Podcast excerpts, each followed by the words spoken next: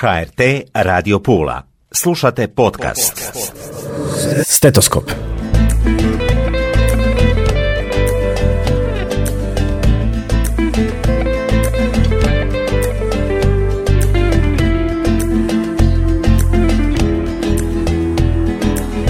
Dobro mi došle, poštovane slušateljice i slušatelji. Ja sam Tatjana Kaštelan i govorimo o zdravlju i zdravstvu. Danas o visoko sofisticiranoj medicini. Stetoskop. Dijagnostičkom procedurom koronarografije utvrđuju se uz ostalo postavljanje stenta, potom bajpasa, bolesti srca, krvnih žila, akutni ugrušci. Dugo se opremao prostor, samo uređaj 2019. koštao 4 milijuna i 700 tisuća kuna. Dvije se godine usavršavao kadar, kaže ravnateljica bolnice Irena Hrstić. Kardiolog Douglas Dodić se s kolegama usavršavao u Izoli i Rijeci. Ovdje radi nekih 20 godina i s ovom godinom znači, počeli smo ovom novom metodom liječenja, odnosno dijagnostike liječenja liječenja koronarne bolesti srca.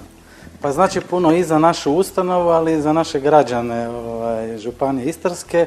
Teška je bila priprema, zato je to jedan kompleksni zahvat što se tiče i tehnike i ljudstva, jer treba dosta toga educirati i liječnike, inženjere i medicinske sestre, tehničare.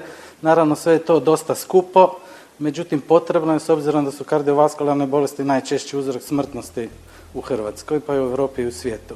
Mi liječnici konkretno smo se pripremali u vanjskim ustanovama, to je KBC Rijeka i nešto smo bili kod kolega u Sloveniji u Izoli preko jednog europskog projekta i tako smo se educirali kod njih, a sad će oni isto dolaziti kod nas. Ta edukacija obuhvaća rad sa pacijentima svaki dan, znači radimo dijagnostičku pretraku i znači intervenciju na koronarnim krvnim žilama sa našim starijim kolegama koji su na mentori. Možemo reći da je tim potpuno spreman, međutim za početak ipak bolje da dolaze naše stariji iskusni kolege iz drugih centara kako bi zajedno počeli to uspješno započeli kako ne bi bilo nikakvih komplikacija.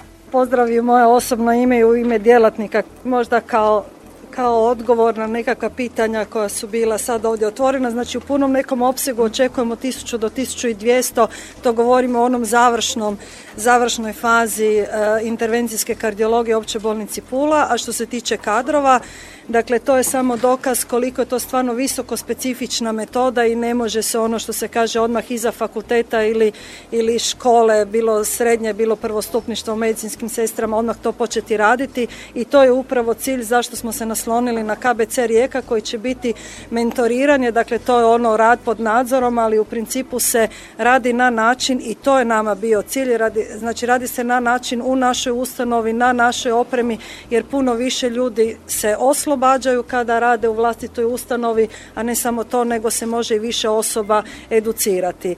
U ovom trenutku i zadnje, zadnje dvije godine koje su stvarno bile pandemijske i limitirane time i e, dr. Dodić i dr. Čović su se educirali na terenu u vanjskim ustanova i naše sestre su išle primarno u KBC Rijeka i u svakom slučaju jesmo onaj osnovni tim za ove osnove što je pričao doktor Čović, dakle za osnovu, za bazu, za ove elektivne zahvate apsolutno imamo dovoljno ljudi. U ovom trenutku postoje još dvije osobe na specijalizaciji iz kardiologije i očekujemo da će i one uskoro biti naše pojačanje. Imamo još djelatnika kardiologa koji su zainteresirani za educirati se u tom dijelu dijelu, što znači da i to dokazuje koliko je važno da se educiramo i da imamo mentoriranje u našoj ustanovi, jer onda ne morate ljude slati drugdje. To je što se tiče samih liječnika, što se tiče medicinskih sestara i dr. Čović je jasno rekao da u ovom trenutku je nekako najviše nedostatak toga i tu su naše dvije sestre koje jesu educirane koje će raditi sada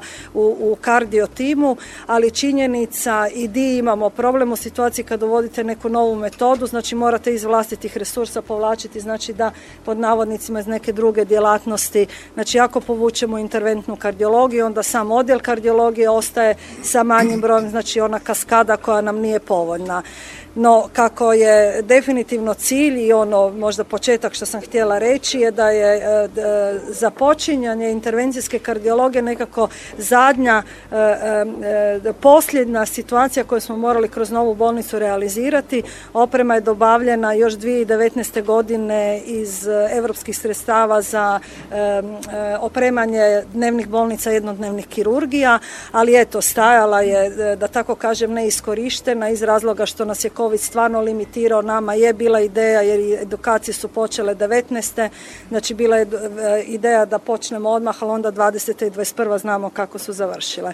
Tako da, da, da ja moram priznati da je ovo stvarno nekako potpuno veselje svih nas koji jesmo primarno kardiologa što su napokon došli do onoga što su zadnje dvije godine se i educirali. Evo pa hvala vam što ste obilježili taj dan skupa s nama.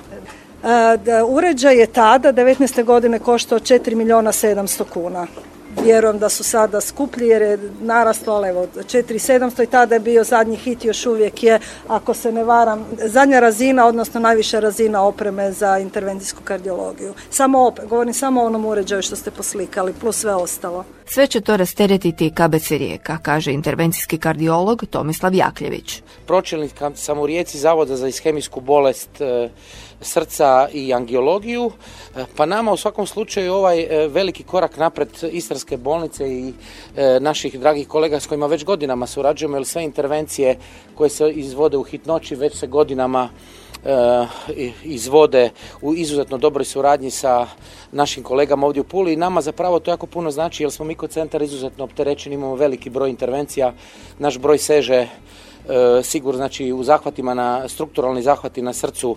Imamo preko 150 e, perkutano implantiranih aortalnih zalistaka, dok intervencije imamo preko 3000 i tako jako puno ima istarskih osiguranika. Ne? E, sad oni više neće morati ići u rijeku, E, nego će to moći sve obaviti u Puli. Naravno da se, iako će se Pula s vremenom sve više i više samostaliti, neće imati potrebe za našim suportom. Ja se nadam da će suradnja i dalje e, trajati i da će biti ovako kvalitetna i plodonosna kao što je bila do sada. Evo, to bi otprilike bilo u par... Malo ste me ulovila. Ali svaki pravi intervencijski kardiolog se odmah snađe. U hitnoj situaciji, da. Točno, dakle, da, da, oprostite. Ne, ne, nema problema. ali mislila sam, htjela sam vam pokazati šta stvarno znači ovo što je rekao docent, docent je da nešto što ono počinje kad se uvodi, preuzima se baza, ali to ne znači da suradnja za sve njima dozvoljava da se oni dalje razvijaju za one usko specifične dijelove, a nama da možemo odraditi. To zvuči ovako grubo, rekla bih osnovno, to je sve samo ne osnovno. Znači u gradaciji intervencijske kardiologije možda ispadne osnovno, ali to je visoko sofisticirana medicina i postupci. Evo pa hvala što ste skočili ovako na brzinu. Na povjerenju, ne? je, je, evo, tako da se zahvaljujem. U medicinskom timu je sestra Delita Veselica. Pacijenti su zadovoljni, a i župan Boris Miletić. Delita Veselica, e, u bolnici radim isto tako već 20 i neku godinu. Trenutno sam odgovorna sestra u koronarnoj jedinici. Pa krenulo je 2018. krajem 2019. u bolnici u Izoli, što je naravno prekinuto dolaskom covid nastavljeno neke 2020. u kliničkom bolničkom centru u Rijeci i eto sad nastavljamo u općoj bolnici Pula. Pa bilo je zahtjevno, šta fizički, šta sve nove metode shvaćanja svih tih novih stvari, plus odrađivanje redovnog posla u matičnoj ustanove. Ja sam iz Umaga, zovem se Živko Smiljana, sa srcem imam problema, inače sam iz asmatičar i trebaju mi raditi sve sam zadovoljna, doktori su super. Ovako mi je stvarno lijepo. Svi su prijazni, ljubazni. Drago mi je što će se to u Puli vršiti, da ne idem u Rijeku, Zagreb, šta ja znam. Tako da, eto i to imamo sad, ćemo imati u Puli. Želim doista čestitati ravnateljici i čitavom timu na ovom velikom iskoraku za našu ustanovu, dakle Opća bolnica Pula, čiji je osnivač Istarska županija, ovim činom doista zaokružuje e, kardiologiju i drago mi je što će dakle, naši građani koji su prije morali koristiti usluge drugih ustanova to moći napraviti u svojoj matičnoj ustanovi našoj bolnici. Dakle, imati lijepu novu zgradu, imati vrhunsku opremu, to je sve super, ali ja uvijek volim istaknuti da je na početku i na kraju priče sve leži na ljudima. I upravo stručnost ovih ljudi daje e, nadu i snagu da možemo vjerovati da će ovaj iskorak doprinijeti tome da će naši građani imati kvalitetnu uslugu i zbog toga neće morati putovati. S druge strane, doista mi je drago što je Opća bolnica Pula ostvarila izuzetnu suradnju kako sa bolnicom u Izoli, tako sa KBC-om u Rijeci, jer vidimo da je upravo stručnost i znanje, dakle ono što je prije nedostajalo, unatoč prostorima i opremi, sada zadovoljeno i vjerujem da će se na ovaj način možda motivirati i neki budući liječnici da se bave tom djelatnošću, a Istarska županija će i nadalje kako su financirati smještaj potrebitih e, liječnika, ali nemojte zaboraviti da naše godišnje stipendije za zdravstvenu, dakle za studij medicine je dvostruko veće od redovne i na godišnjoj razini iznosi 22 tisuće kuna, preračunajte to u eure, sad smo, još uvijek smo malo kunama. Stoga evo, iskrene čestitke i vjerujem da smo na ovaj način zaokružili cijelu priču oko naše nove opće bolnice. Hvala vam.